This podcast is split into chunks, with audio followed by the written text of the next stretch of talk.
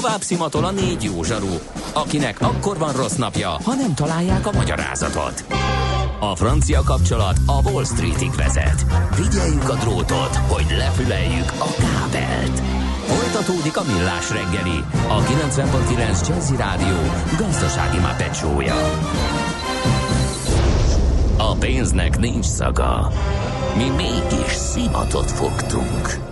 Együttműködő partnerünk az Infinity Center Budapest tulajdonosa a Gablini Premium Kft.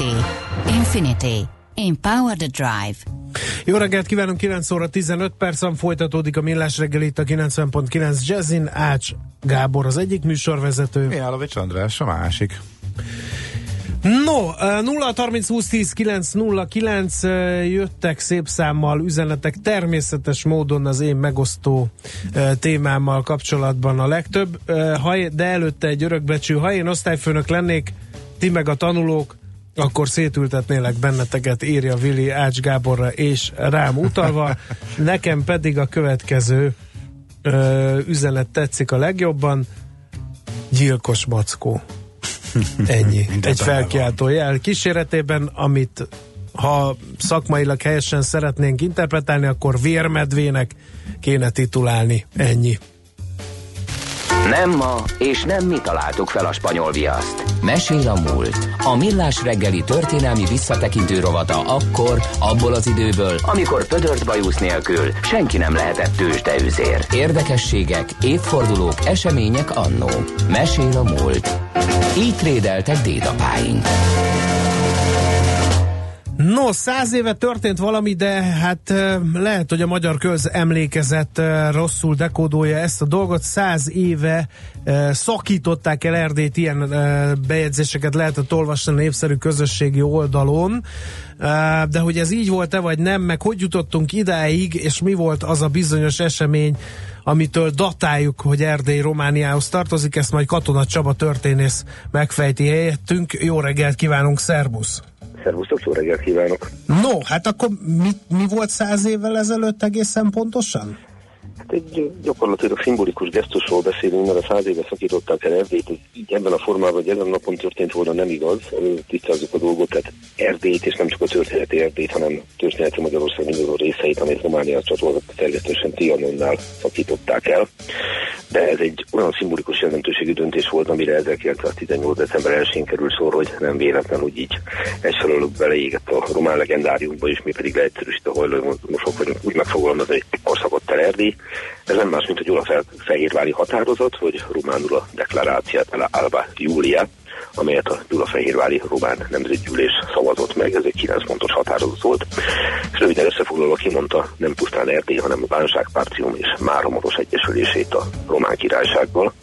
Mert mondhatnánk, hogy hát milyen fontos jogi dolog ez, de ez a román jogrendnek soha nem lett része, sőt jó része a pontoknak soha nem is lépett érvénybe, hát mindazonáltal egyféle szimbolikus gesztusként számunkra is roppant fontos, és hát természetesen a más. Azért az elő, előzményeket szerintem fontos. Hogy jutottunk hogy... idáig, igen. Ugye elvesztettük az első világháborút, azt tudják, igen, a hallgatók talán. Igen, veszítettük, már megyünk ebbe az irányba. Ugye ott kezdődik az egész történet, hogy Románia elvileg a németek szövetségese, amikor az első világháború kirobban de most nem véletlenül tartott Tisza István a magyar miniszterelnök háború kirobbanásakor, hogy azért kicsit megbízhatatlan szövetséges, mert egyértelműen területi követelései vannak. Ugye Magyarországgal szemben, vagy osztrák-magyar monarchiával szemben, de semmi meglepő nincsen, ugye a 19. század uralkodó áramlat, ez áramlat a nacionalizmus olyan értelemben is, hogy minden egyes nemzetnek a értelmisége arra törekszik, hogy minden nemzet minden képviselőjét egy államban egyesítse. Ez természetesen Romániában is érvényesül ez a dolog. Ugye 1859-ben létrejön az a Románia, amelyhez aztán hozzácsatolják Erdélyt. És az igazság viszont, hogy érvényesíteni tudja ezt a jogát, ami a századfordulóra tulajdonképpen nyílt területi követelés Románia részéről, nem csak Magyarország, hanem Bulgária felé is például, de most ebben nem menjünk bele, erre a világháborúig nincs esélye. Viszont nem lép be a háborúba, tehát Tisza gyanúja helyes, nem áll a német szövetségesek mellé, hanem kivár, most pedig arra vár, hogy hát vajon melyik nagy hadviselő fél az, amelyik mondjuk úgy, hogy jobb ajánlattal kínálja meg. Mert ennek jegyében 1916. augusztus 17-én aláírják az úgynevezett titkos bukaresti szerződést, és ebben az Antant egyébek mellett azt rögzíti, hogy hát a háború után megköpi Erdélyt és Kelet-Magyarországot a Vásárosna, mind Debrecen Csongrád Tisza Románia, de amennyiben a fegyvernyugvás békét köt, akkor ajánlat érvényét veszíti. Na ennek jegyében a román hadsereg támadást indít a központi hatalmak ellen. Viszonylag ismert történet, hogy finoman fogalmazva mérsékelt sikerrel, mert rövid időn belül a német és osztrák-magyar válaszcsapás eredményeként elesik havas felvesült elesik Karest. A király Moldába menekül, majd románok megkötik a külön békét 1918. május 7-én, és 1918. november 10-én egy héttel a monarchia fegyverletét előtt ismét visszaállnak a küzdelembe, és úgymond győztes oldalon fejezik be a háborút. Tehát ugye ezek a röviden összefoglalva az előzmények. Ügyes. Érdekes dolog ez természetesen, hogy hogy lehet ezt érvényesíteni, de hát azért gondoljuk, hogy itt egy nagyon okos politikusok jogilag kijátszották az Antantot, és akkor az Antant azt mondta, hogy hű, mégis velünk vannak. Az Antant természetesen azért fogadta el ezt a dolgot, mert egész egyszerűen az ő érdekei, döntően Franciaország érdekei ezt diktálták.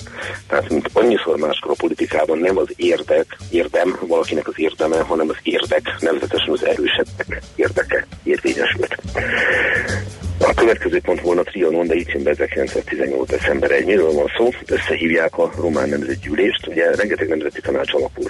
Ugye negyedik Károly császár is kiáltványom alapján sorra jönnek létre a monarchia területén nemzeti tanácsok, a monarchia különböző nemzetiségei igyekeznek élve ezzel a lehetőséggel, hogy kezükbe a sorsuk irányítását, mert ők is összehívják a saját nemzeti tanácsukat, mint a románok, az etélyi románok, és igyekeznek legitimálni az álláspontjukat, kinyilvánítani a népek rendelkezési jogán elvi alapján áll, hogy csatlakozni szeretnének természetesen az egységes Romániához. Maradó Jászló Oszkár nemzetiségügyi miniszterrel az éven azért folynak tanácskozások, hogy széles körű autonómiát ajánl, de ezt a ajánlatot nem fogadják el. Viszont az is igaz, hogy a magyar kormány meg úgy van vele, hogy majd úgyis minden a béketárgyaláskon dől el. Tehát lehet itt ilyen nyilatkozatokat tenni, meg olyan nyilatkozatokat tenni, meg kinyilvánítani, meg proklamálni, de majd, majd a gyakorlat dönt el mindent. Ebben mellesleg igazuk van.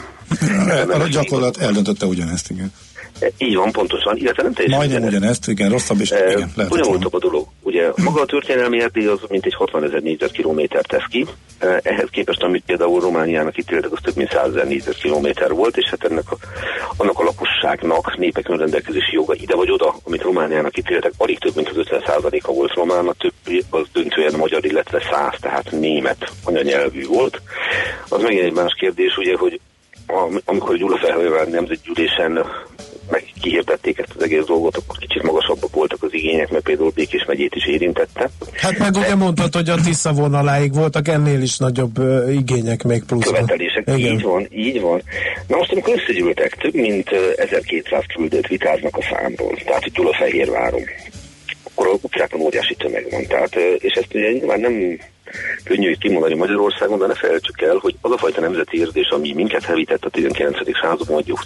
század elején is, hogy a egységes nemzet, a nemzeti jogok, ez, ez a románokat is hevítette. Tehát nem tudom, hogy hányan gondoltak abba bele, hogy például amikor a Románia hadban áll a monarchiával, akkor egy erdélyi román számára milyen érzés lehetett, hogy az állam, ahol én élek, amihez kötődöm, mert rengetegen kötődtek hozzá, és a nemzet, aminek én része volnék, de a nemzet, az államok, a nemzet többség egy másik államban van, hogy számukra ez milyen dilemma lehetett.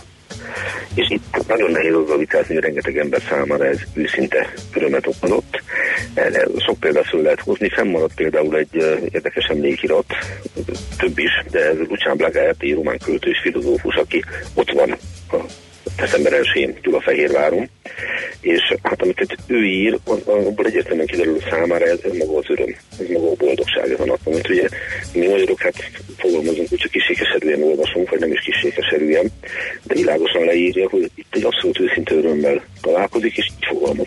Azon a napon ismertem meg, mit jelent a nemzeti lelkesedés, az őszinte, önkéntelen, ellenállhatatlan, belülről jövő, mindenkit magával ragadó lelkesedés. Olyas valami volt, ami felettetett mindent, míg az emelvényen szóló sutaságát, teljes tapasztalatlanságát is. Tehát ő kifejezetten arra helyezi a hangsúlyt, hogy nem a politikusok, nem a szónoklatok, hanem amit az utcán tapasztal meg. Na de hát miből is állt ez a határozat? Ugye kilenc pontból áll, de ahogy említettem, ez erőre soha nem emelkedett. Nem hanem ez befolyásolta a dolgokat. Idézném az kettes pontot, hát van, bocsánat, a következőt, hogy végigmegyünk az egész, hogy azzal kezdődik, hogy Erdély Vásárpártja már a Maros vidékének képviselői vesznek részt, ugye kinyilvánítják az egyesülést, és akkor a hármas pontban a következőt olvasunk. Egyenlő jogok és teljes autonóm vallásszabadság az állam minden felekezete számára. Teljes nemzeti szabadság az összes együtt élő népnek. Minden nép számára a saját nyelvén biztosít oktatást, közigazgatást és ítélkezést az illető néphez tartozó személyek által, és a lakosok számának arányában minden nép képviseleti jogot fog kapni a törvényhozó testületben és a kormányzati szervekben. Ez azért nem hangzik volna rosszul, ugye? Nem, nem, kár, hogy nem lett betartva. Na pontosan erről van szó. Tehát amikor azt mondtam, hogy nem igazán ez érvényesült a gyakorlatban, akkor azt láthatjuk, hogy meg tényleg nem volt semmiféle kötelező ereje olyan értelemben, hogy a béketárgyalásokon ezt úgymond alapul vették volna. Tehát ezek úgymond a birodalmi elvek és társai, ezek itt nem feltétlenül érvényesültek, hogy finom legyek. Felmerül persze a kérdés, hogy miért volt akkor erre szükség. De nagyon fontos ilyen erkölcsi alapot teremtett, ha más nem is. Meg volt még itt egy gyakorlati dolog, amire Zahorán Csapa kollégám hívta fel a figyelmet. Nevezetesen azt, hogy az erdélyi románság megosztott volt olyan értelemben, hogy természetesen a Nemzeti Egyesülés gondolata a többség számára fontos volt, de rengetegen kötődtek a monarchiához, rengetegen kötődtek Erdélyhez. És úgymond a ha megszavazzák ezt a dolgot, ezt az egyesülést, akkor ezzel lét tudják venni egy tényleges népszavazásnak, ami ugye mindig bizonytalan dolog, mert ki tudja, uh-huh. hogy mi fog ott létrejönni.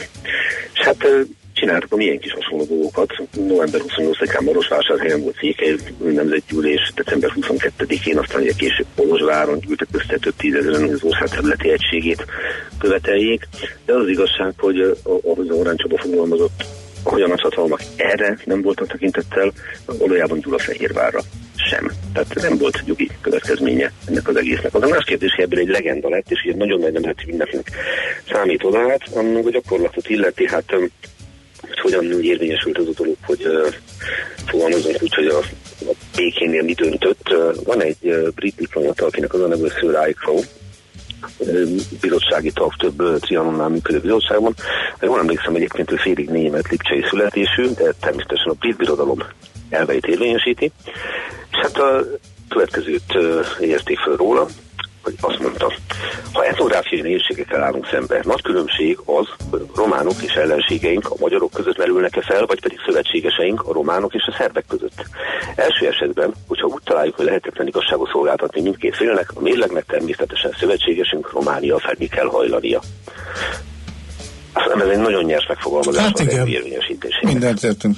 Uh-huh. Nagy hatalmi játszma volt. Pontosan Kicsiben. Igen pontosan elő Hát akkor ugye az a történészi elv, vagy történelmi elv, ami szerint hát ugye a nagyhatalmak egy igazságtalan békével gyakorlatilag a második világháború magvait vetették el Versailles-ban, az akkor megállja a helyét még a legújabb történelem tudományi kutatások ismeretében is gondolom. Ugye egy megalázó békét kötünk valakivel, akkor benne van a kalapban, hogy ott a hamu alatt tízik a parázs, már pedig itt megalázó békét kötöttek. Uh-huh. Megalázó békét kötöttek nem is akármennyire, és uh, tisztán lehet azt, tehát azt látni, vagy legalábbis utólag nyilván tisztán látjuk, hogy ez valamilyen formában felszínre fog törni. Ilyen értelemben azt kell mondjam, hogy minden igazságtalanság ellenére is, hiszen mindenki számára igazságos békét lehetetlen kötni, de a második világháború utáni béke jobban működik a gyakorlatban. A megalázó... Mm, nem csak... kísérni szeretném, csak azt mondtam, hogy a gyakorlat ezt mutatja. Igen, pont beszéltünk német szemszögből is a megalázó békéről, nem is olyan régen, ugye? Hát de még mennyire is ez jelentős mértékben hozzájárult ahhoz, hogy a szélsőjobb megerősödött, hogy a, a létező társadalmi feszültségekre nem sikerült reális választ adni, és akkor előbukkan Adolf Hitler, és látszólag választ kínál, illetve kétségtelenül elér bizonyos mértékű sikereket. Ennek a következményeit viszont ismerjük. Mm. És utána annyira fontos volt neki, hogy ugyanabban a vasúti kocsiban alázza meg a franciákat. Így van, hogy néhány hete beszéltünk is erről. Igen, erre utaltam vissza. Hát megint hát nagyon tanulságos volt, és higgadtan sikerült értékelni ezt a dolgot. Azt hiszem jobban értjük akkor ennek a dátumnak a jelentőségét. Ez elsősorban egy érzelmi dátum, és nem történelmi. Köszönjük szépen, Csaba! Csak egy dolgot javasolnék mindenkinek így zárás gyanánt, hogy Stukud idézte, olvassa el a Peloponnészoszi háborúnak a Méloszi dialógus című részét, ahol az aténiak elmennek a Mélosziakhoz, és közlik velük, hogy hát talán csatlakozzanak a szövetségesükhöz, mire a Mélosziak mondják, hogy ők nem szeretnének el, az aténiak egy ponton túl egyetlen érve be, hogy de ha nem teszitek meg, a titeket, nem értitek, mi vagyunk az erősebbek. Igen, tanulságos ez is. Köszönjük szépen! Köszönjük Csaba! Jó munkát, szia, szia! Katona Csaba történésszel beszélgettünk annak kapcsán, hogy száz éve csatlakozott, tehát a csatlakozott a természetesen idézőjelbe tennénk Erdély Romániához. Mesél a múlt robotunk hangzott el. Kövesd a múlt gazdasági és tőzsdei eseményeit kedd reggelenként a Millás reggeliben.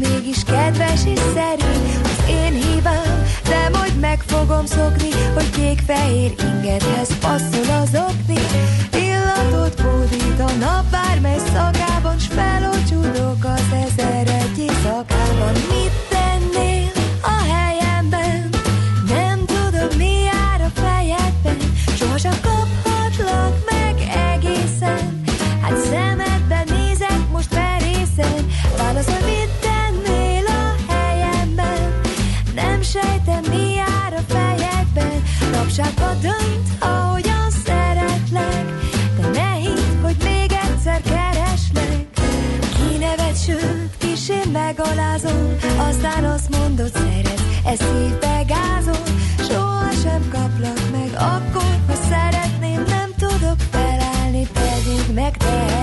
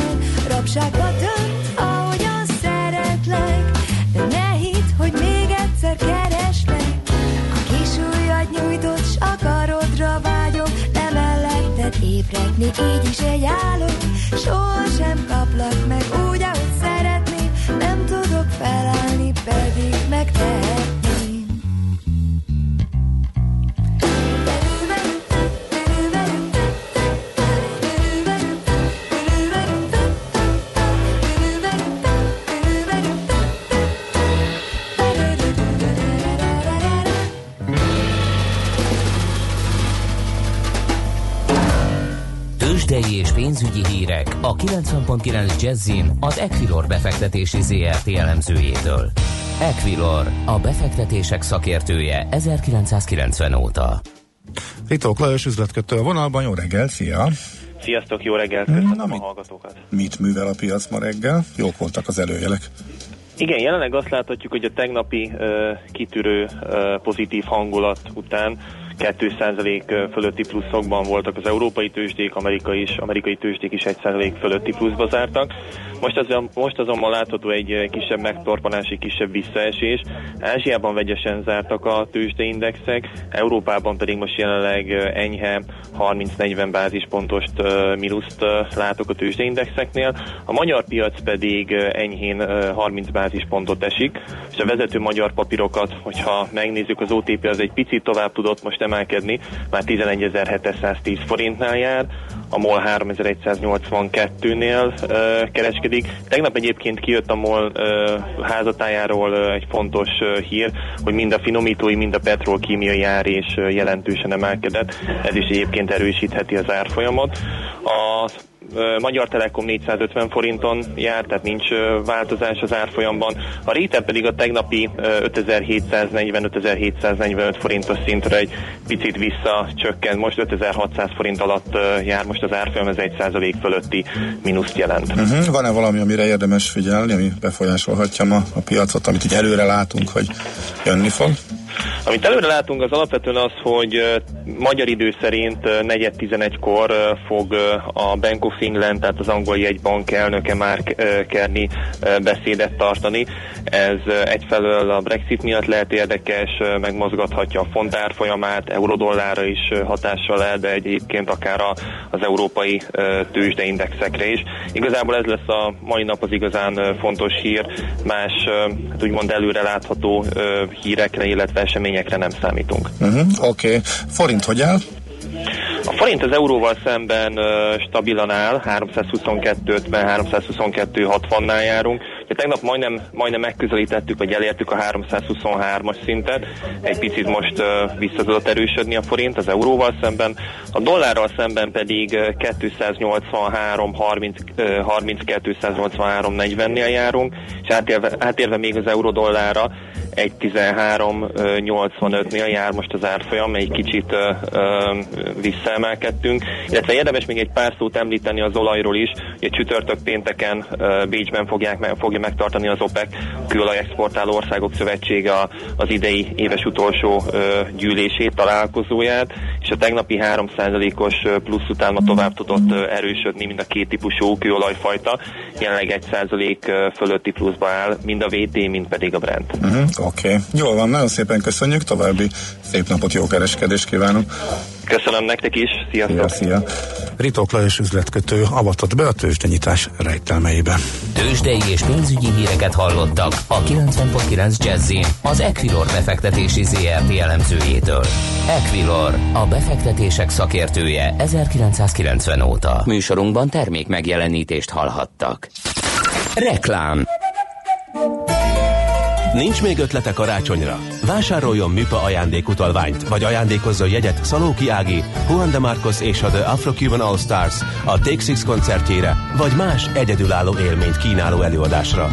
December 24-ig minden elköltött 10 000 forint után most 1000 forint értékű ajándékutalványjal lepjük meg Önt.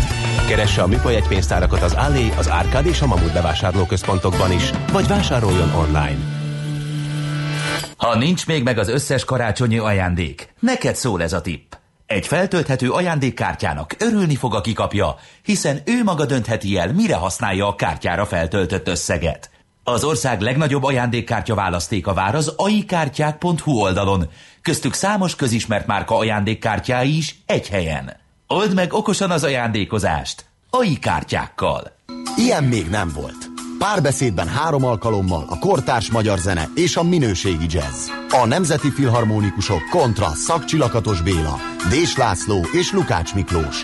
Gin Tonic sorozat a Várkert bazárban. Filharmonikusok.hu Reklámot hallottak.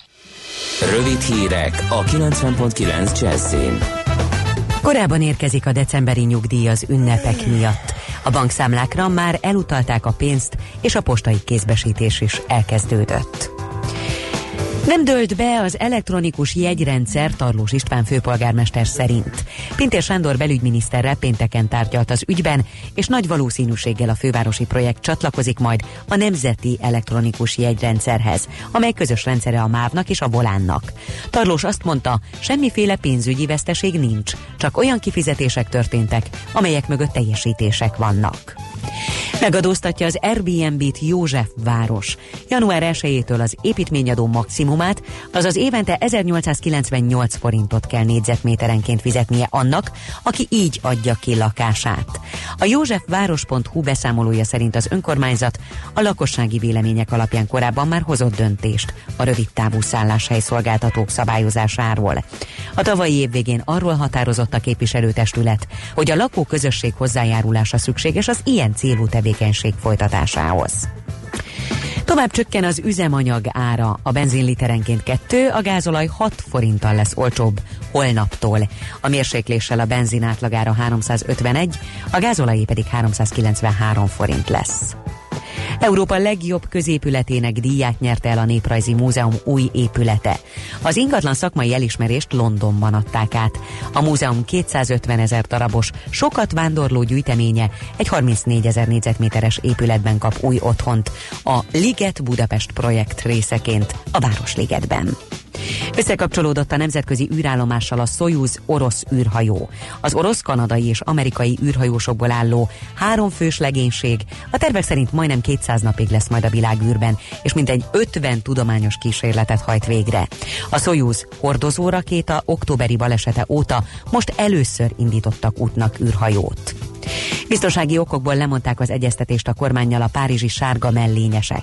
Az üzemanyagadó emelése ellen tiltakozókhoz egyébként diákok is csatlakoztak, majdnem száz középiskolát foglaltak el. Eközben Emmanuel Macron államfő minisztereivel egyeztetett a héten bejelentendő intézkedésekről, amelyekkel a szociális elégedetlenséget enyhítenék. Az erőszakos zavarkások után a miniszterelnök konzultációt indított a politikai pártok vezetőivel és a sárga mellényes mozgalom elindítóival. Csapadékos időnk lesz ma többfelé várható eső, északkeleten ónos eső is előfordulhat, napközben 7 és 12 Celsius fok között alakul a hőmérséklet.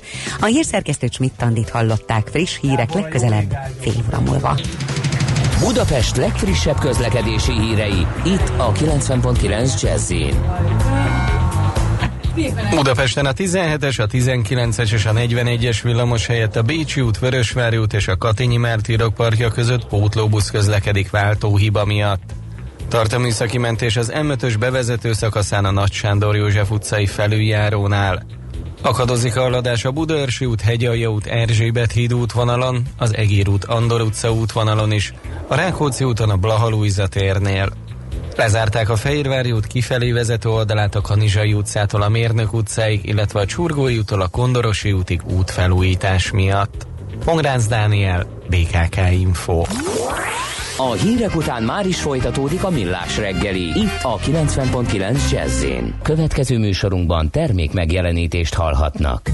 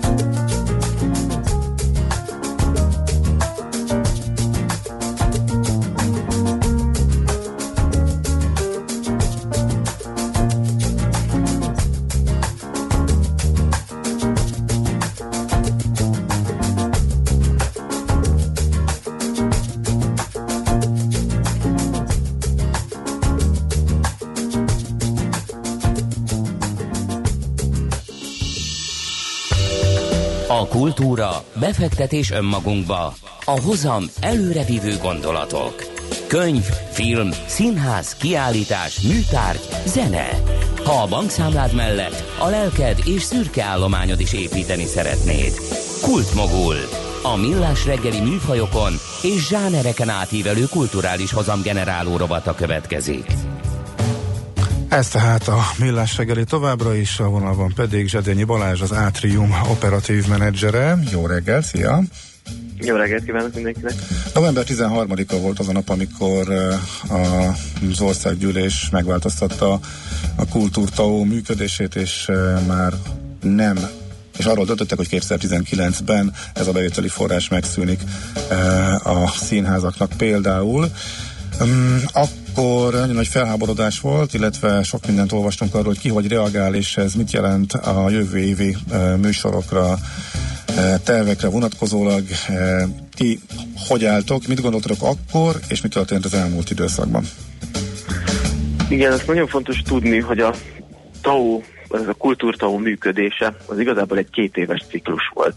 Tehát két éves ciklusban működött, az egyik évben a színházak jogosultságot szereztek, a másik évben pedig ezt a jogosultságot pénzre válthatták és elkölthették. Ami azt jelenti, hogy amikor arról beszélünk, hogy 2019. január 1-től már nem tudnak a színházak befogadni a társasági adóból felajánlásokat, az azt jelenti, hogy a 2018-as teljesítményüket nem tudják pénzre váltani. Uh-huh. Tehát nyilván mindenki, mindenki úgy, úgy tervezett, hogy... hogy már látta a 2018-as várható bevételeket, és ez alapján tervezte a 2019-es évadot, ugye? Persze, ez egy automatikusan lehívható, beszedhető, kalkulálható, kiszámítható, objektív bevételi forrás volt.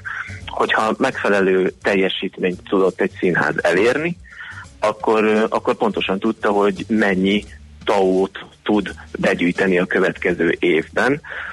Ez ugye a színházak esetén a nettó jegybevétel 80%-a volt.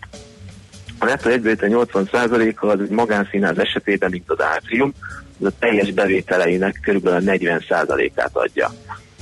A jelenlegi ö, jogi környezetben, amit most a parlament elfogadott, az a helyzet állt elő, hogy gyakorlatilag úgy kellett volna működnie magánszínházaknak is, meg a többi színháznak is, de most nyilván a magánszínházat abból a szempontból egy ö, számunkra fontosabb dolog, hogy ott a TAU bevétel jóval nagyobb arányú, ö, nagy, nagyobb arányú bevételt jelentett, ö, mint az állami ö, színházak körében. Tehát, hogy ö, ez a 40 százalék, ez visszamenőlegesen eltűnt a költségvetésből. Lenne egy kérdés... Működünk, mintha január 1-től nem lett nem lett ez a bevétel. Nyilván novemberben nem lehet tervezni, hogy már januártól nem volt. Igen. Lenne egy, egy nagyon uh, érzékeny kérdés sem, de muszáj feltenni. Ugyanis uh, mielőtt ezt a döntést meghozta a kormányzat, azért jó pár újságcikket lehetett olvasni arról, hogy egész kis biznisz épült ki a kulturális TAO pénzek elszipkázására. Uh, tehát valahogy hozzá kellett nyúlni a rendszerhez.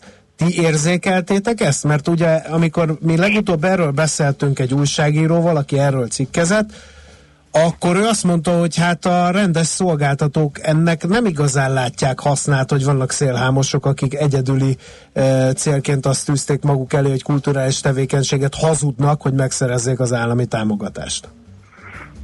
Az, abban nem volt a színházak között, vagy az előadó művészeti szervezetek között, a tisztességesen működő előadó, előadó művészeti szervezetek között vita, hogy a TAO rendszernek a, a hibáit ki kell javítani. Azt kell látni, hogy itt nagyon kevesen csaltak nagyon sokat. Tehát a többség, aki tisztességesen működött, annak ez a rendszer előnyös volt, kinek-kinek a profiához képest előnyösebb vagy kevésbé előnyös a magánszínházak tekintetében, ez egy nagyon előnyös rendszer volt. A, itt azért az elmúlt tíz évben a közszínházi struktúra mellett fölépült egy olyan professzionális magánszínházi struktúra, ami valódi versenyt eredményezett az előadó művészeti szervezeteken belül, főleg a színházon belül. Ennek a versenynek az előnyét hogy alapvetően a közönség élvezhette, például az Átrium ezzel tudott kizárólag a TAU-val tudott felépülni az elmúlt hat évben. Uh-huh. Az nem kérdés, hogy, a, hogy, hogy azokat a csalásokat, amikről cikkeztek, és ha gyorsítom, akkor lehet, hogy a Fabó Bálintal beszélgetünk. Igen, igen. Gétől, ezek, ezek olyan dolgok, de me, melyik, mi, milyen olyan rendszer van Magyarországon, amit nem próbálnak kihasználni. Az ne, nem a Uh-huh. Nem, nem feltétlenül az a megoldás, hogy ezt, ezt az egyik pillanatra a másikra megszüntetjük, azaz még ez is lehet, és tényleg nyilván bármit lehet csinálni. A probléma az, hogy nem tudjuk, hogy mi van helyette. Tehát nem az volt, hogy megszűnik egy rendszer, és azt mondják, hogy, hogy akkor itt van, ezzel tud számolni, ehhez kell viszonyulni, ez lesz a jövőben, uh-huh. hanem megszűnt egy rendszer, és senki nem tud semmit. Uh-huh. Most ér, Azóta sem? Igen, de akkor beszéljünk arról, hogy akkor per pillanat mit tudtok csinálni, hogy reagáltok ti, illetve nyilván beszéltek a, többi e, színházzal is. Mit látsz most, hogy ki hogy reagál, e, ki t- hogy tudja pótolni, lesz-e, aki e, bedobja a törőközőt inkább, tehát milyen következményei lehetnek, hogyha ez így fennmarad? Hát mindenki különböző érzékenységgel reagál erre a helyzetre. Itt az utófinanszírozás, a TAO rendszer utófinanszírozási mechanizmusa miatt azért a színházak nagy része valamilyen forgótőkével rendelkezik hiszen a TAO bevételek azok a nagy része az májusba jött be, de már februártól el lehetett kezdeni begyűjteni, de azt mondom, hogy ennek a nagyobb része azért a má- májusra volt tehető. Akinek standard működése volt, annak most van pár hónapja, tehát három, mondjuk három éve standardú működött, annak most van három, vagy van kb. 6-8 hónapja, arra, hogy megvárja az új kormányzati döntést, az új rendszert, az új ö, ö, finanszírozás kialakulását, és, és ehhez képest a működését meg, meg, megcsinálja. Nem mindenki alkalmas erre, például mi sem, tehát az átrium sem rendelkezik olyan forgótőkével, amivel az átmeneti időszakot át tudná vészelni. Ennek pedig az az oka, hogy az átrium nagyon nagyot növekedett az elmúlt évben, az, hogy ebben a 2018-as évben a 2017-hez képest, itt főleg azért, mert hogy volt egy üzemeltető váltás, és 2017-ben igazából négy hónapot tudott 100%-on működni, most pedig 12 hónapot tudott 100%-on működni, és mivel ez az utófinanszírozási rendszer van, ebből jön az is, hogy 8 hónapot máshogy valahogy meg kellett oldanunk. Uh-huh. Hogy, hogy Mi módon sikerült ez? Szerettünk a zsebetekbe turkálni, koppints rá az orrunkra, ha túl messzire megyünk, de nagyon érdekel, hogy egy ilyen adhok felmerülő és nem kis problémát jelentő helyzetet hogy sikerült kimozogni? Uh, hát hogy fog sikerülni kimozogni, uh-huh. inkább ezt így, így mondanám, nem sikerült még kimozogni. A múltunk az úgy működött, és hallottam itt a szignált a, a felvezetőben, hogy a kultúra az befektetés a szürke állományba, ilyesmi. Ez az átriumi esetében nem, nem csak így volt.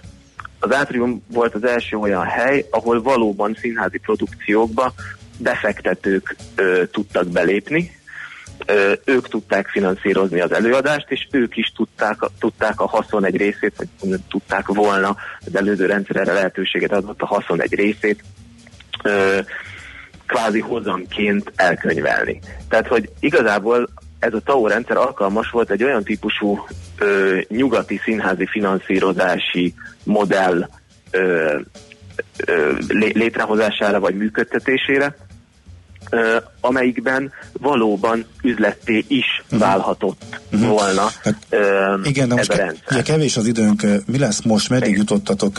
Azt láttam, hogy próbáltok nyilván több pénzt bevonni, lehet-e árat emelni, azt elviseli a piac, vagy hogy mi, vagy, vagy elkezdtétek-e a, a színház pártoló értő közönségtől uh, kalapozni, hogy, hogy adományozzon a színháznak, vagy hogy működik ez? Uh, igen. Még az életesről nem kellett fundraisinggal foglalkoznunk, most, most kénytelenek leszünk, legalább addig, ameddig az átmeneti intézkedések nem történnek meg a kulturális kormányzat részéről. Egyrészt fogunk hirdetni átriumbaráti kört, amihez csatlakozni lehet. Nem nagyon tudjuk máshonnan átmenetileg ö, ö, finanszírozni a működésünket, mint hogy azt mondjuk a közönségnek, hogy segítsen ebben az időszakban nekünk, vagy éppen cégeknek, hogy segítsen ebben az időszakban nekünk. Lehet támogatói jegyet vásárolni, elindítunk egy ilyen erősebb átriumbaráti kör programot, és ö, megpróbáljuk adományokból átrészelni ezt uh-huh. az időszakot. Oké. Okay. De ja, ez hát, hosszú távon nem működik. Tehát, hogy az nem, nem, le, nem lehet annyit, tehát az nem lehet, hogy csak néhány színház versenyez egy piacon. Vagy versenyez mindenki, vagy nem. Uh-huh. Hát reméljük. nem lehet az egekig emelni az árakat. Aha, világos. Reméljük, hogy összejön. A kitartást kívánunk, és reméljük, hogy pozitív hírekről számolhatunk be legközelebb, amikor majd keresni fogunk. Szép Én napot, jó munkát, és... Köszönöm szépen a beszélgetést. Oké, okay, köszönjük. Szia, szia. Köszönjük, köszönjük. Hello. Zsedényi Balázsjal az Atrium színház operatív menedzserével beszélgettünk az, elő, az elmúlt néhány percben. Kultmogul. A millás reggeli műfajokon és zsánereken átívelő kulturális hozamgeneráló rovata hangzott el. Fektes be magadba, kulturálódj!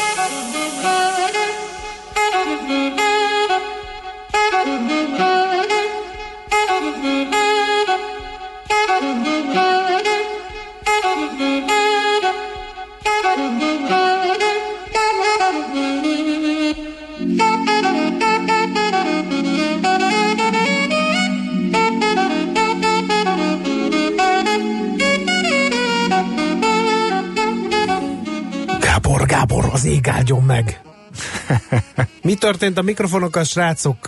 Hát igen. Annyiszor kérték a hallgatók, igen. hogy szeretnének is betekinteni, hogy mi folyik um, miközben... Hát ez folyik. Most éppen szerencsére sok minden nem volt, amikor Igen, szokott ez durvább is lenni, de nagyon-nagyon örülök, hogy szerencsénk volt. Hogy Igen, most, a... most kicsit bele aludtam a zenébe, és nem azt nyújtottam, amit ilyenkor szoktunk. A Gábor, Gábor a jó ég áldjon meg, az azért sokat elmond mi Igen. kettősünkről a zene alatt, de a műsor idő meg leperget valahogy, hogy nagyon szépen köszönjük mindenkinek a kitartó figyelmét, a hozzászólását, vagy csak a mély egyetértő hallgatását. Holnap is lesz millás reggeli, 6 óra 45 perckor már megint én, de most a kántorral. Tartsatok akkor is velünk. Szép napot mindenkinek, sziasztok!